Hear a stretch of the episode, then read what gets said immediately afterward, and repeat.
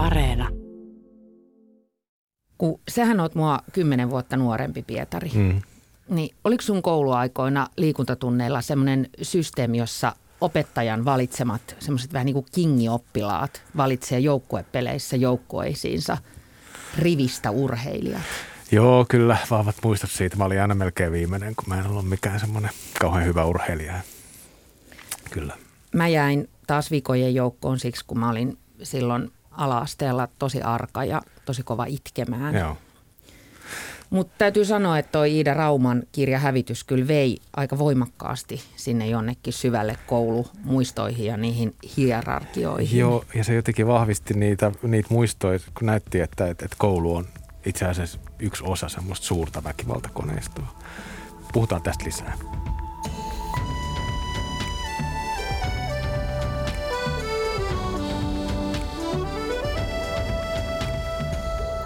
Tervetuloa lukupiiri Tulusto, että Kylmälään maan Anna Tulusto. Ja tämä lukupiiri on tarkoitettu kaikille, joita kiinnostaa hyvät kirjat, niin lukijoille kuin lukemisesta haaveileville.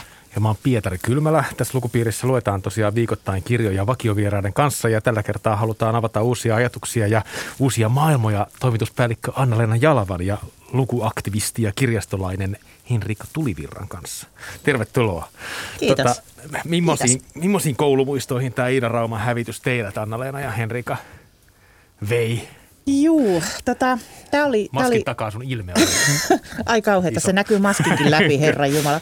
Siis tämä oli kyllä aika niin kuin jopa väkivaltainen kokemus, että mähän on siis pikkukunnan kasvatti pienessä, pienen kunnan sellaisessa niin kuin Annan ikätoverina käynyt kouluni siinä 80-90-luvuilla.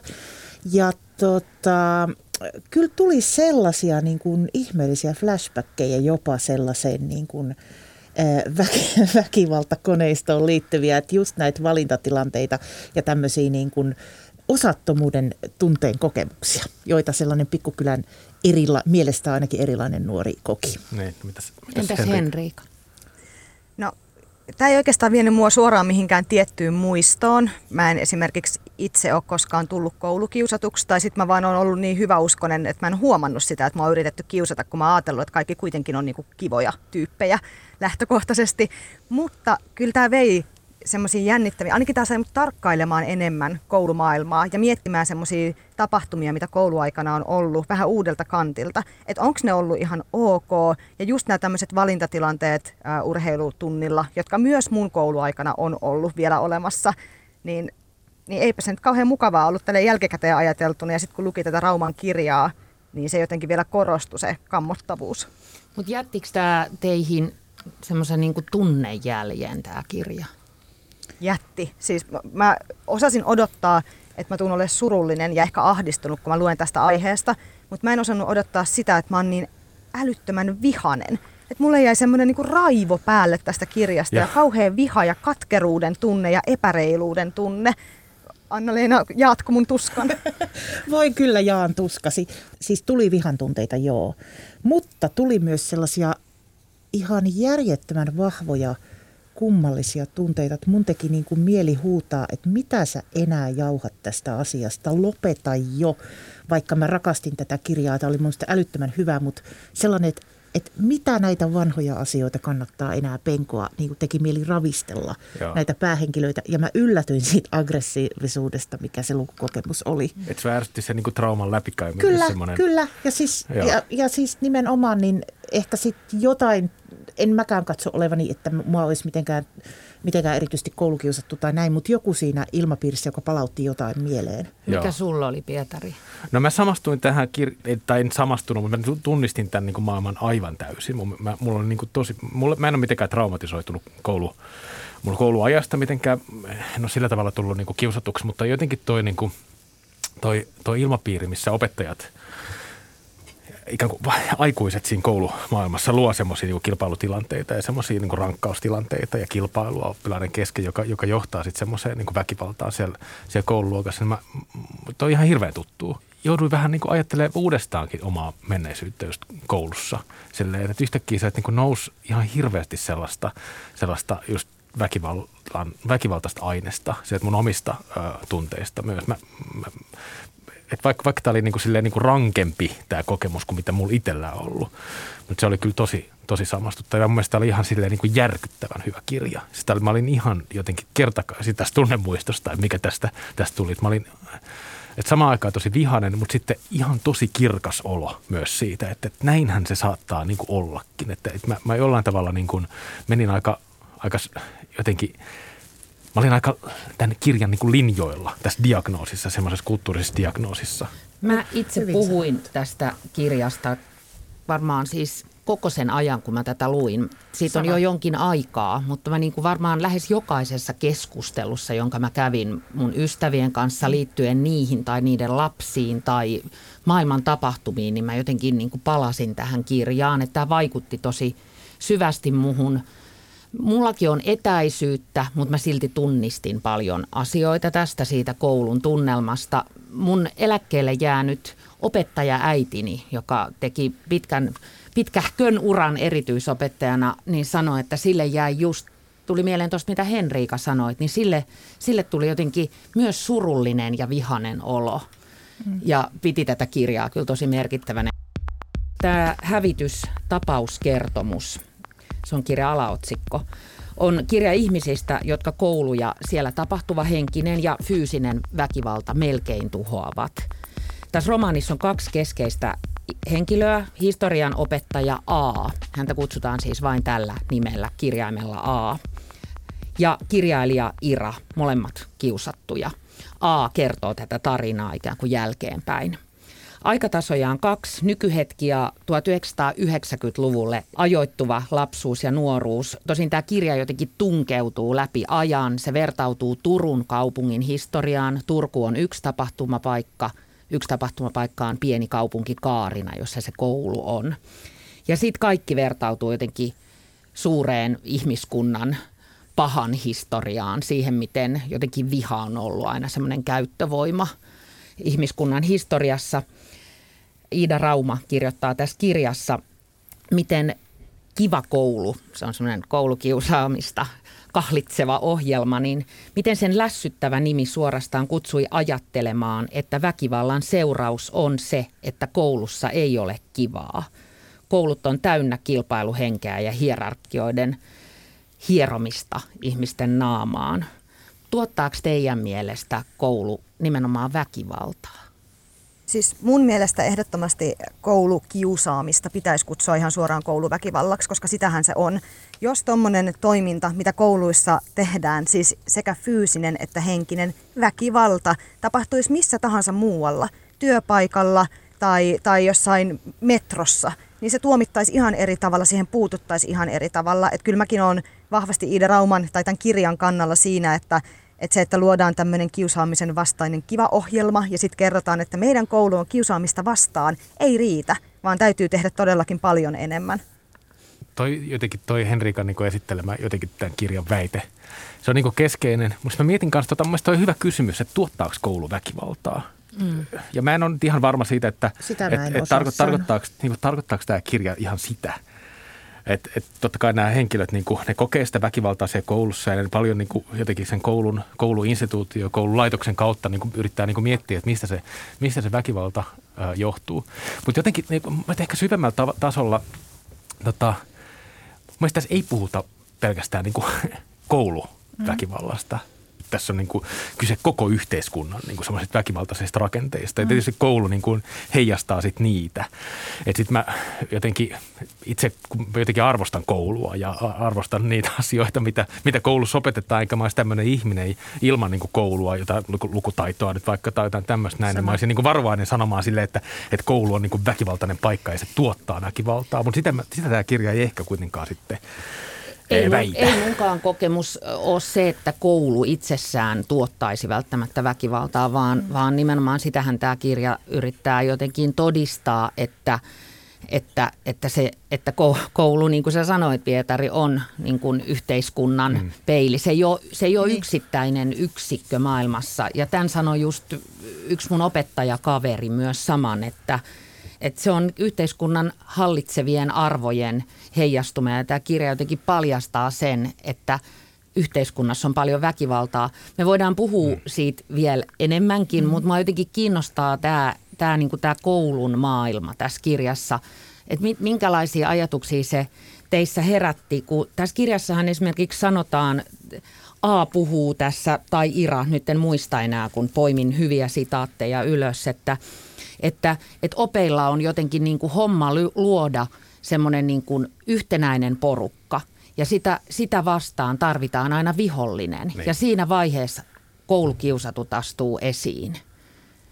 Ja ne on ikään kuin ne semmoinen käyttövoima sille yhteneväisyyden rakentamiselle. Ja tämä on mulle ihan siis semmoinen, että mulla tulee, mulla tulee aina kylmät väreet. Mä mm. toistelen varmaan itseäni. Mutta tämä oli musta niin kuin hurja ja sitten jotenkin kauhean tosi väite. Joo. Joo. Kyllä se niin kuin yhteishenki mm. on niin kuin se asia, mitä tässä jotenkin kritisoidaan. Mm. Ja se oli sillä ja mä haluaisin jotenkin, niin. niin, haluaisin jotenkin ajatella sen sillä tavalla, että, että suurin osa opettajista ei tee jostain lapsesta tai nuoresta silmätikkua tai ö, ryhmän vihollista luodakseen yhteishenkeä. Mutta kyllähän tämä koulu nimenomaan heijastaa sitä yhteiskunnassa tosi yleistä ö, kuviota, että jos on jollain lailla lainausmerkeissä erilainen, jos on jollain mm. lailla liian tietävä, niin kuin tässä tämä A esimerkiksi on, tai liian aktiivinen, tai liian sitä tai tätä, niin, niin se riittää siihen, että lähdetään sulkee ulkopuolelle sitä porukasta. Että mm. naurataan porukalla, vahvistetaan muiden ää, yhteishenkeä. Ja se on mun mielestä aika karmiva. Se jotenkin kuristaa kurkkua, kun mm. miettii, miettii tätä asiaa.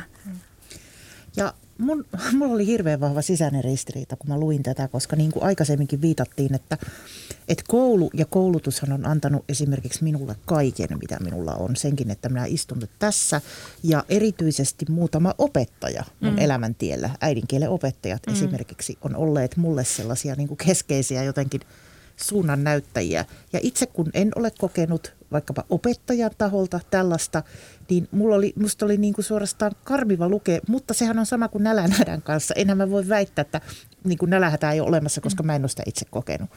Eli, eli tämä oli myös sellainen niin kuin ehkä toisen asemaan asettumisen niin. hetki. Kyllä. Nimenomaan. Jotenkin toi, mullakin on hyvät ja lämpimät muistot koulusta. Niin. Onni siitä. Ei ehkä kaikista, kaikista oppilaiden välisiin tilanteisiin mm, liittyvistä asioista, sama. koska mä olin pienenä kauhean semmoinen niin kuin herkkä ja arka ja sitä käytettiin hyväksi siinä yhteisössä varmasti myös. Mutta, mutta, mutta tämä kirja on musta niin kuin mielenkiintoinen siinä, miten se niin kuin laittaa se häiritsee mieltä siinä, että vaikka itse ajattelen just niin, että, että koulusta mä oon saanut tosi paljon hyvää, niin silti mä tunnistan ton kaiken. Sama. Niin. Ja sitten joku semmoinen, että, niinku, että mitä on rakenteellinen väkivalta, kun sitähän tämä kuvaa. Tämä kuvaa mm. niinku sitä, että miten ne rakenteet, yhteiskunnalliset rakenteet ja tämmöiset niinku laitosrakenteet ne tuottaa, tuottaa väkivaltaa. Niin sehän ei ole semmoinen kokemus, joka on kaikkien niin. sen mm. yhteisön niinku jäsenten ö, jakama, vaan siellä on just ne muutamat, joita sitten kidutetaan, mm. joilla se on niinku äärimmäinen se kokemus. Ja sehän on tässä, tässä, tässä kirjassa tosi rankkaa, koska tässä jotenkin just todistetaan mm. melkein tämä on tämmöinen niin todistajan lausunto siitä, siitä kaikesta tuskasta, kaikista, jokaisesta mm. niin kuin yksityiskohdastakin, si, si, mitä, se, mitä se väkivallan kohteena niin oleminen on ja miltä se tuntuu, Henrika? Joo, siis mä oon siinä alussa sanoin sitä, että, että mä en ole koskaan tullut kiusatuksi tai ainakaan mä en ole huomannut, jos mua on kiusattu, koska mä oon halunnut uskoa, että kaikki on oikeasti mukavia ja kivoja ihmisiä. Niiden kirjan lukemiseen pätee mun kohdalla vähän sama asia, että jotenkin tosi kamalaa ajatella, että rakastamassani instituutiossa mm. ää, opettajat, joita arvostan, on voineet toimia näin. Ja mä en ole ehkä havainnut sitä, mutta faktahan se on, että ei me voida sulkea silmiämme semmoisilta asioilta, jotka on tosia, vaikka me itse niitä ei koettaiskaan. Mä oon verrannut tämän kirjan lukemista onnettomuuden todistamiseen. Eli siinä kun joutuu silminnäkijäksi jollekin onnettomuudelle, ää, se on kammottavaa. Melkein toivoisi, että ei todellakaan joutuisi todistamaan sitä, mutta ei myöskään voi kääntää katsetta pois. Mm-hmm. Tämä hävityshän on tuon Iida Rauman kolmas romaani ja jo 11 vuotta sitten ilmestyneessä esikoiskirjassa hän kirjoitti kouluissa, terveyskeskuksissa ja vanhainkodeissa tapahtuvasta semmoista arkisesta väkivallasta. Voiko tällaista sanaa käyttää? Ehkä Hävitysromaanissa tämä koulu on Kaarinassa, paikkakunnalla, jossa Iida Raumakin kävi kouluaan. Ja kun mä haastattelin Raumaa tästä kirjasta, niin hän sanoi, että hän halusi laittaa omat kokemukset peliin myös siksi, että hän halusi kirjoittaa päin totuutta ja todistaa. Mitä te ajattelette siitä, että hän, hän on näin sanonut? Se oli mun mielestä ensinnäkin rohkea tunnustus. Normaalisti mä en kauheasti mieti, mitä kirjailija on tehnyt kirjoittaessa. Mm. Näin mä ajattelin, että miten tämän tuottaminen tekstiksi, näin hallituksen tekstissä on ollut mahdollista, Joo. kun tämä aihe on näin rankka. Että se, tämä kehollisuus, mikä tässä on siis ihan siitä, miten tämä voi fyysisesti huonosti tämä päähenkilö, niin tuli niin kuin iholla. Ja mä mietin koko ajan, että miten ihmeessä tämä kirjailija on selviytynyt tästä Kyllä. prosessista. Niin. Tässä on kaksi päähenkilöä, A ja Ira. Ja ne on vähän semmoinen, niin kuin, että se on vähän epäselvää, että ketä nämä tyypit on. Ne on vähän niin kuin sama Mä ajattelin ihminen. Koko ajan, että he vähän semmoiset kaksoisolennat. Niin ajattelin. Niin. Mä ajattelin, että ne on sama. Niin, mutta sitten ei kuitenkaan ole, ne kuitenkin tapaa ja, ja näin, että, siinä, siinä on joku sellainen niin sen kokemuksen kahdentuminen, mikä nyt on sitten ehkä niin kuin aika tyypillistä semmoiselle traumaattiselle mm. kokemukselle, jos kohtaa väkivaltaa, niin, niin aika useinkaan ihmisillä on sitten semmoinen olo, että, että pitää jotenkin niin kuin etäännyttää itsensä siitä siitä pahimmasta tuskasta ja, mm. ja siitä väkivallan kokemuksesta, että ehkä joku tämän, tämän tyyppinen niin kuin rakenne siinä on. Ja mä oon myös miettinyt työni kautta tätä kirjaa paljon, että jos mun pitäisi vinkata tämä teos, niin. niin kuin mä paljon vinkkaan kirjoja, niin tämä olisi kyllä ehdottomasti yksi vaikeimmista vinkattavista, mitä mulla on ollut. Ei suinkaan sen takia, etteikö tämä olisi hyvä, tähän on loistava kirja, mutta mä en tiedä, miten mä kuvailisin tätä, mitä mä kirjoittaisin tästä, enkä mä ole ihan varma myöskään, että kenelle mä suosittelisin tätä. Että tämä on monella tavalla vaikea. No hei, otetaan tähän väliin, kenelle tätä suosittelisi. Niin. Me mietittiin tätä niin, kansannan niin. kanssa ja ainakaan mm. silleen, niin kuin, tietysti tämä on niin kuin, voisi niin äkkiseltä ajatella, että tämä on varmaan hyvä niin kuin, kenelle tahansa koulukiusatulle. Mm koulu, kouluväkivaltaa kokeneille ihmisille, mutta tämä on toisaalta niin raju, että tässä on kyllä kaikki mm. sisältövaroitukset on niin kuin paikallaan tässä näin, että, että jos on hirveä jotenkin akuutti tilanne tai niin. jotenkin, jotenkin mm. prosessi, itse terapia tai joku prosessi käynnissä, niin ehkä kannattaa ehkä olla vähän varovainenkin tämän kanssa, en tiedä. Mä suosittelisin tätä No ensin tulee mieleen, että kaikille, mutta ei tietenkään liian haavoittuvassa tilassa olevalle ihmiselle eikä liian nuorelle mm. myöskään. Mm. Niin kuin vaikka tämä nuorista kertoo, tämä ei ole nuorten kirja. Ihan senkään takia tähän kertoo tavallaan aikuisuudesta sinne kohti nuoruutta tämä A tässä tätä tarinaansa, mutta kyllä mä suosittelisin tätä opettajille ja kyllä ne keskustelut Joo. esimerkiksi mun äidin kanssa tästä kirjasta oli tosi merkittäviä.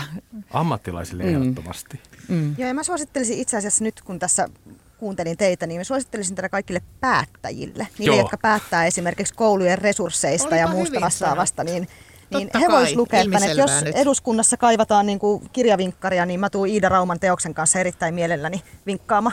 Kyllä. Ja tästä tämä kirja myös kertoo. Tää, ja siksi tämä olisi päättäjille tärkeä. Tämä kirjahan myös todistaa, nyt kato rakastaa tätä sanaa todistaa. Niin. Se vaan niin, tähän. Tämä kirja pyrkii todistamaan, että koko meidän yhteiskunta on luotu niin kuin lapsivihamieliseksi. Täällä on virke, aikuiset vihaavat lapsia, vaikka väittävätkin toisin, vihaavat ja rakentavat koko maailman siitä vihasta. Ja jopa Anna-Leenalla on tuossa pöydällä tuon kirjan takakansiteksti, joka, joka tota niin, niin viittaa siihen, että – ihmisten tuhoamiseen. Ja tämä, tämän kirjan ajattelu menee niin pitkälle esimerkiksi meidän planeetan tulevaisuuteen. Ja silloin kun puhutaan tulevaisuudesta, niin puhutaan lapsista. Mm. Mutta onko teidän mielestä kulttuuri lapsivihamielinen? Sehän on yksi tämän kirjan väite. Ja, tai yhteiskunta lapsivihamielinen. Mm. Joissain asioissa kyllä on. Kyllä siinä on paljon semmoisia Tuossa on niin tosi paljon sellaisia paljastavia kohtia, missä semmoinen tietynlainen lapsivihamielisyys varmasti öö, nousee esiin.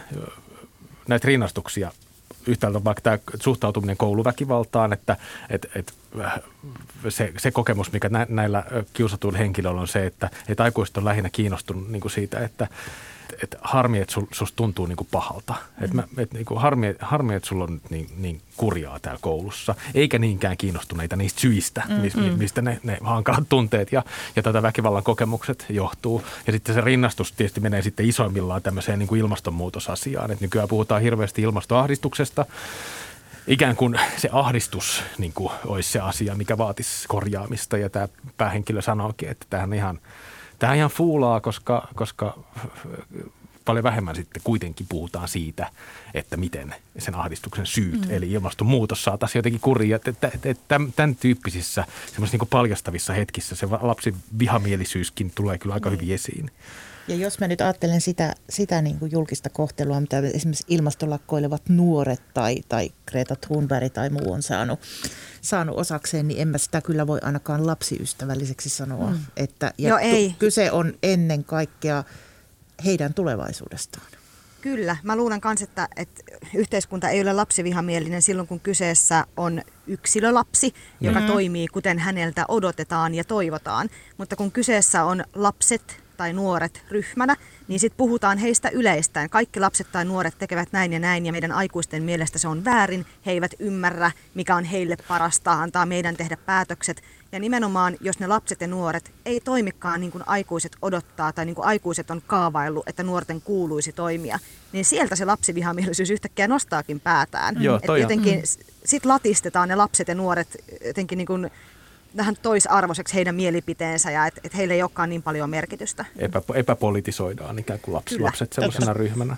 Tuosta, mitä Henriika sanoi, että niin, niin kuin lapsen toiminta nähdään jotenkin pienenä ja vähäpätöisenä, niin mulle tuli mieleen äh, tämä tosi surullinen keissi, Koskela-tapaus, jossa poika, kaverit tappo kaverinsa ja syynä oli tämmöinen pitkään kestänyt niin kuin alistava ystävyyssuhde, jos näin voi yksinkertaistaa tätä. Mutta silloin semmoinen rikosylitarkastaja Jonna Turunen kirjoitti tosi hyvin siitä, että näyttää siltä, että lasten ja nuorten hyvinvointi on jostain syystä asia, johon kukaan ei tunnu tarttuvan tasolla, jolla saataisiin aikaan oikeita muutoksia.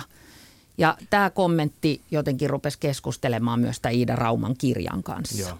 Ja tässä tämä on hyvä myös tämmöinen niin kuin lama, kirjoitetaan tänne Ysäri, Joo. Ysäri-kertomus. Tässä käydään läpi vähän sitä, että, että mitä se lama jotenkin tuotti. Että just viitataan tutkimukseen, jossa kerrotaan, että, että yhteiskunnallinen eriarvoisuus aina jotenkin vaikuttaa lasten hyvinvointiin ennen kaikkea ja ensimmäiseksi. Mm. Ja silti kaikki niin kuin poliittiset mm. päätökset, mitä 90-luvulla on tehty, ikään kuin niin on vaan lisännyt jotenkin Aivan. yhteiskunnallista eriarvoisuutta ja, ja, ja, ja ja sitten ehkä tämän niin kuin Rauman tyy, tyylin niin kuin rajuudesta kertoo, että samalla tavalla kuin Estonian niin kuin mm. lapset niin kuin kuolin, kukaan ei välittänyt niistä. Ja sitä, nä, että, että tämä on niin kuin tällaista rajuu kamaa, mutta, mutta, mutta samalla tuli kyllä tosi poliittinen olo mm. tästä. Niin kuin, tosi semmoinen taisteleva, taisteleva fiilis ainakin itsellä. Mutta tämä kirja sai kyllä my- myös jotenkin keskustelemaan kanssaan siinä, että esimerkiksi mun 70-luvun lapsuus. 70-luvusta monilla on paljon pahaa sanottavaa, mutta siihen se oli aikaa, jolloin jotenkin tavallaan tämmöistä lasten ääntä ruvettiin kasvatuksessa kuulemaan. Ja mä oon, mä oon todellakin sellaisen kasvatuksen tuote myös itse. Ja sitten mä jotenkin ajattelen itse äitinä nyt, mulla on nuoret aikuiset lapset jo, sulla on Pietari paljon pienemmät, että ne on jotenkin kuitenkin musta elänyt jossain maailmassa, jossa päällimmäinen tunne mulla siitä ei ole lapsi vihamielisyys. Hmm. Ja jälleen kerran mä palaan siihen, että silti mä jotenkin kaikki mitä Rauma kirjoittaa tuntuu niin todelta. Ne. Joo, mm. ja siis eh, jotenkin pakko ehkä pehmentää tässä vaiheessa sen verran, että ainakaan itse en niin kuin lähtökohtaisesti kollektiivisesti syyllistä vaikkapa kaikkia opettajia. Et jälleen kerran, Juu, mä voin alkaa kutsua Henriika resurssitulivirraksi, kun mä puhun aina resursseista, mutta mm. jälleen kerran mä luon katseeni sinne päättäjien suuntaan koska kun miettii sitä, millaisen paineen alla opettajat tekee työtä, niin mä, mä ymmärrän toisaalta sen. Mä en ymmärrä todellakaan sitä, jos on opettajan suorittamaa kiusaamista tai opettajan hyväksymää kiusaamista, mutta mä ymmärrän sen, jos he eivät havaitse kaikkea tai jos heillä ei ole työkaluja muuttaa asioita riittävästi, kun heille ei sitä suoda. Ja. Mä luin siis tämän Iida Rauman kirjan jälkeen Hanna Arvelan teoksen Ihmeperhe – joka käsittelee myös koulumaailmaa, mutta hyvin erilaisesta näkökulmasta kuin tämä ja hyvin erilainen tyyliltään ja sisällöltäänkin. Mutta se taas sitten jotenkin avasi mun silmiä opettajien kokemien paineiden ja, ja just tämän resurssipulan suhteen, että nämä oli aika kiinnostavat kirjat lukea peräkkäin. Mm. Eikö se ole niin erityisluokasta kertovaa? Joo, siinä on erityisluokan Joo. opettaja Joo. ja se on, se on todella karua luettavaa myöskin. Että ei, sanotaan, että luulin ensin hauskaksi kirjaksi, mutta sydäntä kivistää senkin jäljiltä. Mä juttelin just yhden erityisopettaja kaverin kanssa joka sanoi, että esimerkiksi koulussa näihin tapauksiin puuttuminen vaatii niin kuin opettajalta tosi vahvan identiteetin opettajuudesta ja elämän kokemusta ja paloa. Ja ei se noin pitäisi olla. Se ei pitäisi olla vaan, vaan siitä yhdestä opettajasta kiinni. Tässä on yksi hyvä opettaja, joka on tämä Nurdin, tämä, tämä, tämä turkulainen, tämä vanhempi herra, joka on täysin semmoinen jotenkin... Äh, oman tiensä kulkija siinä, ja jolla on erittäin vahva identiteetti. Se on tämmöinen niin kuin, uh, tuhotun Turun asiantuntija, ja, ja se, sen, niin kuin, sen identiteetti liittyy just siihen, että, että että pystyy vetämään sellaisia isoja linjoja sieltä historiasta nykypäivää ja, ja tulkitsee varmaan niin kuin omaa asemansa myös opettajana, mm. opettajana niin kuin, mm. niin kuin sit, sitä kautta, että, että semmoinen niin kuin historiataju sieltä mm. ainakin tulee. Tämä kirjahan on myös tämmöinen suuri historia, historiallinen romaani mm. siinä tämän, tämän hetkensä, mitä se kuvaa, niin rinnalla. Siinä rinnastuu vuosisatojen historia siihen, mitä koulun sisällä voi tapahtua. Miten tämä teille toimi, että se kasvaa vielä valtaviin mittakaavoihin? No, itse asiassa se oli varmaan se osio, joka teki muuhun kaikkein hämmentävimmän vaikutuksen, koska en mä nyt ikikuuna päivänä olisi voinut ki, niin kuin kuvitella kiinnostuvani Turun historiasta erityisemmin. Kaupungin, Mitä? No, mitään siteitä ja muutenkin tällainen sisämaan kasvattina ja Itä-Suomen puolen ihmisenä. Ja sitten se jotenkin, miten hienosti, miten kiinnostavasti se meni rinnakkain tämän kanssa, niin enpä hetken sellaista kyllä kokenut. Et ne ky- linjat, kun mä yritin, se, mä yritin selittää tätä mun työkaverille, tätä, että tiedättekö Turun historia ja näin, niin se oli sellainen, että joo kyllä nyt kun mä luin sen esittelyn, niin tuntuu, että eipä kiinnosta tämä asia. Lukekaa, kyllä kiinnostaa. Siis mun mielestä se oli ihanaa, että siellä oli Turun historia. Toki mun äitini on turkulainen, joten mulla on side siihen kaupunkiin. Ja, ja mä rakastan ylipäätään kaikkia kirjoja, jotka tapahtuu Turussa ja Turun historia. Historia muutenkin kiinnostaa mua. Ja mä myös jotenkin vaikutuin siitä, miten miten tässä kirjassa, tämä nyt on vaan mun oma tulkinta, mutta kirjassa se henkilö juoksi öisin ikään kuin itseään ja tuhottua kaupunkia ehjäksi, silleen palapalalta pikkuhiljaa. Mm. Toi on totta. Mm. Toi, toi on nyt, nyt päästään jotenkin semmoiseen niin kuin ehkä toiveikkuuden niin kuin parantumisen jo, jonkinlaiseen tendenssiin tai semmoiseen äh, kulkuun, mikä tässä on. Se ei ole mikään kauhean selkeä. Mielestäni tämä ei ole mitenkään kauhean toiveikas kirja ja tässä niin kuin, mm. minkälaisesta parantumisesta ei välttämättä niin kuin voi puhua tässä näin. Mm. Mulla meni ajoittain niin, että mä luin 50 sivua ja kävin hengittelemässä Joo. ja palasin mm. siihen. Mulla taas kävi silleen, että mä luin tämän ihan niin kuin yhdeltä istumalta. Että tämä on paksu kirja ja, ja silleen, mutta mä, niin kuin, mulla ei mennyt montaa päivää, kun, kun mä tämän niin kuin tankkasin. Mä olin jotenkin niin kiihdyksissä tästä, tästä hommasta. Mutta siinä auttoi se, että tota, tällä täl on joitain semmoisia kirjallisia esikuvia, niin kuin esimerkiksi saksalainen V.G. Sebald on yksi semmoinen, joka on yksi mun niin kuin lempikirjailijoita, jolla on ihan vähän sellainen samantyyppinen tämmöinen niin kuin historiallinen äh, tämmöinen – ää, melkein sana niin kuin tietokirjamainen tyyli, missä on hirveästi erilaisia yksityiskohtia. Mä olin vähän tottunut ehkä siihen. Et, et, joo. Mä, mä luin tätä mm. siis kahtena yönä, äh, kun puoliso nukkui jo, niin itse valvoin ja luin tätä. Ja sitten sen jälkeen tuijotinkin lähinnä kattoa ja mietin, että miksi luin tätä yöllä, kun en voi puhua tästä kenenkään kanssa ja purkaa näitä fiiliksiä mihinkään. Me autetaan sua nyt ja, tässä. Kiitos. Siis tämä tuntuu tosi hyvältä nyt päästä juttelemaan teidän kanssa, koska edelleen, siitä on jo aikaa kun mä luin tämän kirjan, mä luin sen heti kun se ilmestyi. Mutta edelleen se jotenkin niinku vainoo mua, että se on jäänyt jonnekin tonne aivojen kiemuroihin elämään nyt se kirja, luultavasti ikiajoiksi. Mä mietin itse, kun Pietari sanoi, että tässä oli jotain sellaisia toiveikkuuden hetkiä mm. niin kuin tässä prosessissa. Tai, niin ehkä just siinä oli, että se jätti mulle semmoisen niin kuin, semmoisen, semmoisen niin kuin ki, tosi kiihtyneen olotilan, mutta myös semmoisen, semmoisen niin kuin, että, että että nämä asiat oli ihan hyvä kertoa. Tämä ei ollut Kyllä. kirja minusta, mutta nämä asiat oli tärkeä kertoa. No. Tässä oli myös tämä on varmaan mun tapa niin kuin selviytyä vaikeista asioista. Ja kirja on tietyllä tavalla vaikea asia. Niin tässä oli myös sellaisia asioita, joille mä nauroin semmoista niin kuin kolkkoa nauroa, jotka liittyy semmoisiin niin tarkkoihin ja teräviin mm. havaintoihin semmoisesta niin kuin lässytyksestä, mitä Joo. maailma on täynnä.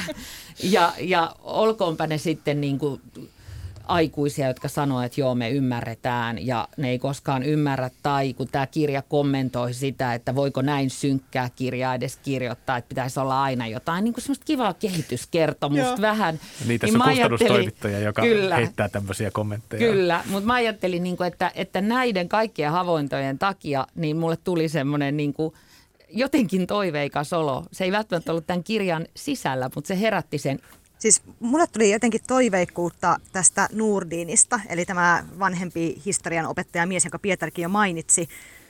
Lähinnä sen takia, että mun silmissä hän oli vihdoin ja viimein semmoinen ikään kuin turvallinen ja luotettava aikuinen – jota A olisi tarvinnut lapsuudessaan, mutta jonka hän sitten aikuisena mm. sai tuntea. Mm. Ja jotenkin se, että Nurdin keittelee kaurapuurot ja lainaa sadettakit ja, ja niin kuin juttelee Aan kanssa kaikesta, niin se lämmitti mun mieltä, koska tämmöisiä Nurdineita tarvitaan. Mm.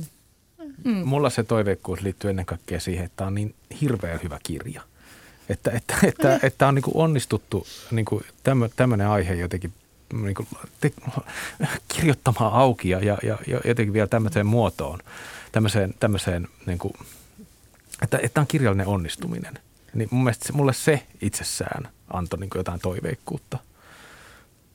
Mä ajattelen hyvin paljon samoin kuin Pietari. Mä ajattelin ylipäätään, että tämmöinen asia on pystytty ilmaisemaan ääneen uusi näkökulma. Mm. mä niin toivon, että tämä herättää paljon ihan yhteiskunnallista keskustelua. Ja toi päättäjä-pointti oli todella hyvä, jonka – jonka toi Henrikka otti esille. Niin, Mä... joku lakimuutos olisi hyvä. Lakimuutos, niin Minna joo. Kantin niin kuin jalanjäljellä. On, kyllä, kyllä. Se on päätetty tässä. Se on päätetty, että, että, että päättä, tämä kirja postitetaan päättäjille. Joo, lisää resursseja kouluihin. Kyllä, mutta, mutta mun täytyy sanoa... Että asiantuntijaksi voi tulla näinkin.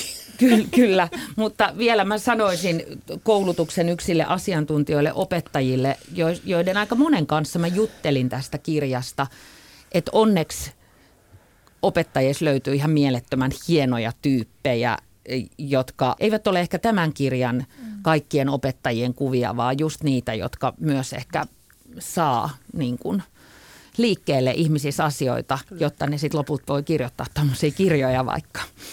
Mutta nyt me... Mm, sorry, sanonko sano, vielä sen, että sano. mulle tuli myös tämän keskustelun jotenkin tälleen hännäksi niin kuin hirveä tarve jotenkin sanoa julkisesti, että – mutta minulla on kyllä ollut loistavia opettajia. Tiedä, se, se niin vahvoja tunteita herättää, että, että ei kai nyt siellä luulla, että, että kaikki opettajat ovat todella huonoja. Kyllä.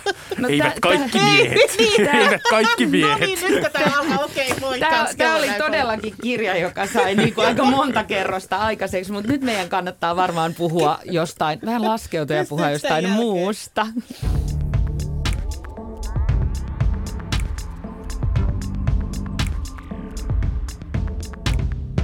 Viime viikolla ilmestyi Emilia Sjöholmin äänikirja Virtahevot. Kuuntelin se eilen. Se on hyvä, aika hyvä kirja ja, ja, ja tosi, tosi vallottava kuuntelukokemus. Ja mulla tuli sellainen jännä olo, että kun tämä on kirjoitettu ihan äänikirjaksi, että tämä oli ensimmäinen äänikirja, jonka, oikeasti äänikirja, jonka mä kuuntelin. Et et vaikka mä oon kuunnellut aika paljon näitä, näitä erilaisia niin kuin kirjaluentoja, mitä, mitä nämä äänikirjapalvelut on täynnä, mutta että eilen mä ajattelin, että tässä on uusi niin kuin suomalaisen ääni, tämmöisen niin kuin audiokirjallisuuden uusi taso. Joku semmoinen standardi, että tämä toimii oikeasti äänikirjana. Millaisia ajatuksia, vaikka te ette olisi kuunnellut tätä kirjaa, mutta millaisia ajatuksia ylipäätänsä herää siitä, että, että kirja on nimenomaan kirjoitettu äänikirjaksi? No mä en kuuntele äänikirjoja oikeastaan ollenkaan. Myönnän ja tunnustan sen ihan suoraan. Ää, jostain syystä en ole saanut niistä oikein kiinni, mutta nyt kun sä puhuit tästä Emilia Sjöholmin kirjasta, niin mä aloin kiinnostua siitä, että ehkä mun pitää kuunnella se äänikirjana.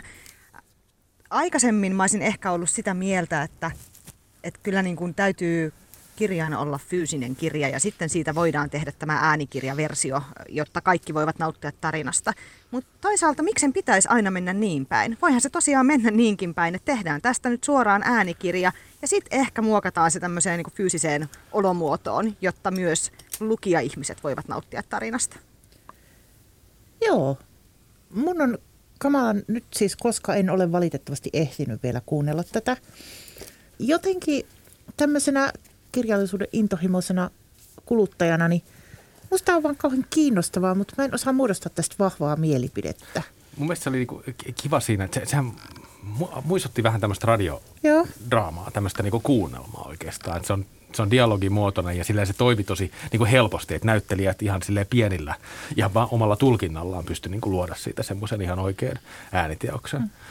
Mun, mut se sai, keskeytikö mä sut törkeästi? Anna niin, mut se, mut se sai jotenkin niin kuin miettimään tätä koko käsitettä kirja. Niin. Että Joo. mä nimittäin sain käsiini tämän kirjan myös fyysisenä kirjaesineenä, joka on tässä minulla – ja tämähän näyttää tällaiselta niin kuin plarilta. Se on käsikirjoitus. Tämä on käsikirjoitus. Siinä on pelkästään Tämä on pelkkää dialogia. Tämä, tämä ikään kuin, mä jotenkin niin kuin ajattelen niin, että se, se äänikirja kuulosti hyvältä ja näyttelijät oli tosi hyviä, mutta tämä on täysin jotenkin eri teos. Tämä ei välttämättä saisi tämä fyysinen kirja nyt innostamaan. Niin kuin, mä en ehkä innostuisi tämän kirjan lukemisesta. Joo. Että tämä menee jo niin kuin tavallaan ihan toiselle levelille tässä koko jutussa. Mutta sitten sitähän on jotenkin niin kuin mietittykin, että, että, että ehkä äänikirjan on aika ja sen yksi, yksi piirre voi olla se, että tuleekin runoutta. Se, se on kokonaan oma taidemuotonsa. Se ei ole vaan se että joku lukee sen saman kirjan kuin mm. mikä me tässä edessämme näemme. Vie, viekö se meidät jonnekin mm. ihan uuteen mä kokonaan? Ja se saa mun mielestä niin. viedä, kun miettii sitä, mm. että kyllähän meillä on semmoisiakin kirjoja, joissa vaikka typografialla leikitellään tosi paljon Kyllä. ja on kaiken maailman tämmöisiä, mitä ne on oikealta nimeltä, semmoisia muotorunoja. Te tiedätte, mm. että on vaikka mm. Ilveksen muotoinen runo, joka Visuaali. kertoo Ilveksestä. Kiitos. Visuaalista poettiikkaa. Kyllä, juuri tällaista. Niin tavallaan, että minkä takia äänikirjat ei voi samalla tavalla laajentaa. Että siellä voisi olla nimenomaan tämmöisiä kuunnelmatyyppisiä näyteltyjä, kokeellisia, niin kuin erilaisia taidemuotoja. Että kirjallisuus voi olla se lähtökohta, mutta toteutustapojahan on vaikka kuin paljon. Me, niin, ja niin, sitten sano. jos me oltaisiin niinku, tässä niinku, nyt huonona historiantuntijana, en tiedä missä vuodessa, mutta milloin romaanin muoto perinteisenä syntyi. Ja jos silloin olisi ollut tällainen lukupiiri, niin oltaisiin pohdittu, että jännä tämmöinen romaani. Niin. Että kyllähän sitä mm. voi tälläkin, tällaisiakin lukea. Että niin, kyllä tätä itse, epiikkaa niin, voi tälläkin kyllä, kirjoittaa. Kyllä, kyllä. Että, mutta onhan tämä tietysti jännittävää, että itse niin kuin ajattelen. Tämä, minähän olin tottunut siihen, että tarinat kerrotaan. Nimenomaan. Niin, ja, ja nyt tässä oikein näitä sivuja käännellään, onpas viehättävää. Mutta tuota... Tämä on muuten ihan oikein historiallinen juttu. E- e- niin. Luin joskus tota kirjallisuusopiskeluaikoina tota, Erich Auerbachin teosta Mimesis, joka on tämmöinen yksi kirjallisuustieteen klassikko. Ja siinä oli sellainen kertomus, että, että, että vanhoissa luostareissa mm. yhtäkkiä munkit alkoi lukea niin kuin hiljaa itsekseen. Mm. Sitä pidettiin niin kuin tosi outona, koska kirjoja luettiin aina ääneen. Mm. Se oli aina sellainen yhteisöllinen juttu ja sitten, sitten yhtäkkiä joku on siellä niin kuin nurkas yksin. Tämä on niin kuin tosi outoa. Itse lukee, joo. Niin. Et, et silleen ei, lukeminen tietysti niin kuin muuttuu. Ylipäätään kaikki, mikä vie ihmisiä lähemmäs kirjallisuutta ja tarinoita on mun mielestä hyvä ja mä uskon, että tämän tyyppisellä uudistumisella löytyy taas uusia yleisöjä. Näin mä ajattelen sen. Mä, mä tota niin, huomasin vaan sen, että, että kirjailija Laura Lindstedt noin siitä ehkä vuosi, voi olla kauemminkin jo, koska korona on sotkenut ajantajumme, niin – jotenkin kirjoitti siitä, että kaikki kirjat eivät ole niin kuin kuunneltaviksi tehtyjä ja että, että, että silloin kun kirja luetaan äänikirjaksi, niin jotkut tietyt semmoiset niin vaikeimmat rakenteet ja just, just se, miten kirja on visuaalisesti painettu sinne kansien sisälle, niin ne kärsii. Ja että jotenkin, ja mä olin aika samaa mieltä hänen kanssaan tässä siinä vaiheessa. Ja, tota, ja, ja myös siitä, että haluan itse ajatella, mikä se tekstin rytmi on, eikä niin, että joku sen tarjoaa mulle. Mä jaoin näitä kaikkia ajatuksia, mutta sitten musta oli ihana, kun mä luin Laura Lindstedtin Facebook-päivityksen, ja hän kutsui siinä itseään tunnetuksi äänikirjojen vihaajaksi. Joo, kyllä, hän, ja, tota, niin, niin, ja, ja hän tota, niin, niin vaan sanoi, että, että kirjojen rakenne varmaan edelleen niin kuin hahmottuisi hänelle paremmin lukemalla, mutta nyt hän tarvitsee Pirkko Saision äänen luomaa turvakammiota. Oi. Ja mä oon myös kuunnellut Saision passion äänikirja, kirjana hänen itse kirjailijan itse lukemanaan. Ja siitä huolimatta, että siinä kirjassa on paljon veristä historiaa ja kuollaan, niin se on luonut mulle turvakammion myös. Mä en tiedä, onko se niinku hyvä sen kirjan kannalta. Kyllä mä tiedän myös, mitä siinä on tapahtunut. Se on hieno romaani. Mä olen sekä kuunnellut että lukenut. Molemmat kokemukset passiosta on aivan loistavia. Henrika? Mä en vielä tiedä, että aionko mä kuunnella vai lukea se, mutta mä aion ehdottomasti kyllä tutustua siihenkin teokseen.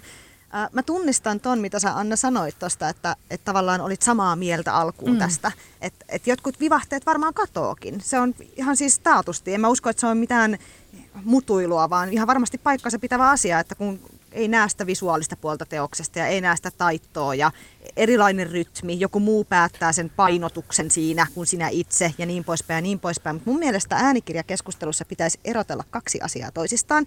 Toinen on saavutettavuusasia, mm-hmm. eli se, että ylipäätään tuodaan äänikirjaksi saataville tarinoita Erittäin niille ihmisille, jotka point. eivät syystä tai toisesta voi lukea fyysistä kirjaa.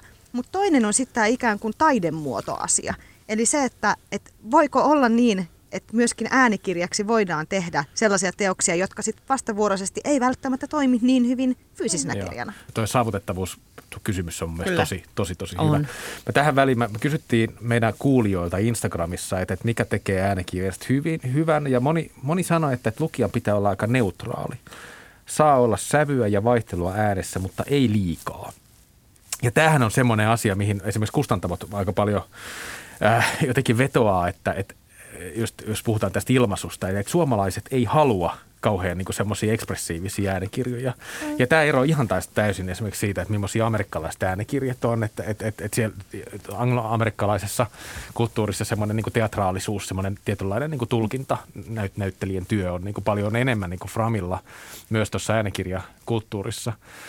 Mun oma fiilis äänikirjoista on ollut kyllä vähän niin kuin enenevissä määrin ärsyyntynyt – koska mun mielestä se on vähän sellaista niin kuin laiskaa, että, että vaan niin kuin luetaan sille neutraalisti nauhalle no, äänikirja. Mä, mä, mä ymmärrän mä sen tämän niin saavutettavuusjutun, mutta mä en niin kuin saa sitä. Mun mielestä sit, kirjo, niin, mä, mä, mä, oon nyt silleen, niin kuin, mä yritän olla tässä nyt se niin kuin Laura, Laura Lindstedt karikatyyri, joka vihaa äänikirjoja. Mutta mä oikeasti vähän sitä mieltä, että me tarvitaan nyt niin kuin vähän sellaista niin kuin skarppausta. Mielestäni kustantajien pitäisi vähän skarpata ja, ja, ja, tota, ja äh, niissä tuotannoissa. Ja, ja sitten mä odotan niin kuin tosi paljon sitä, että, että tulee oikeasti äänikirjoiksi kirjoitettuja kirjoja enemmän. Mm. Nyt, nyt niitä on jo.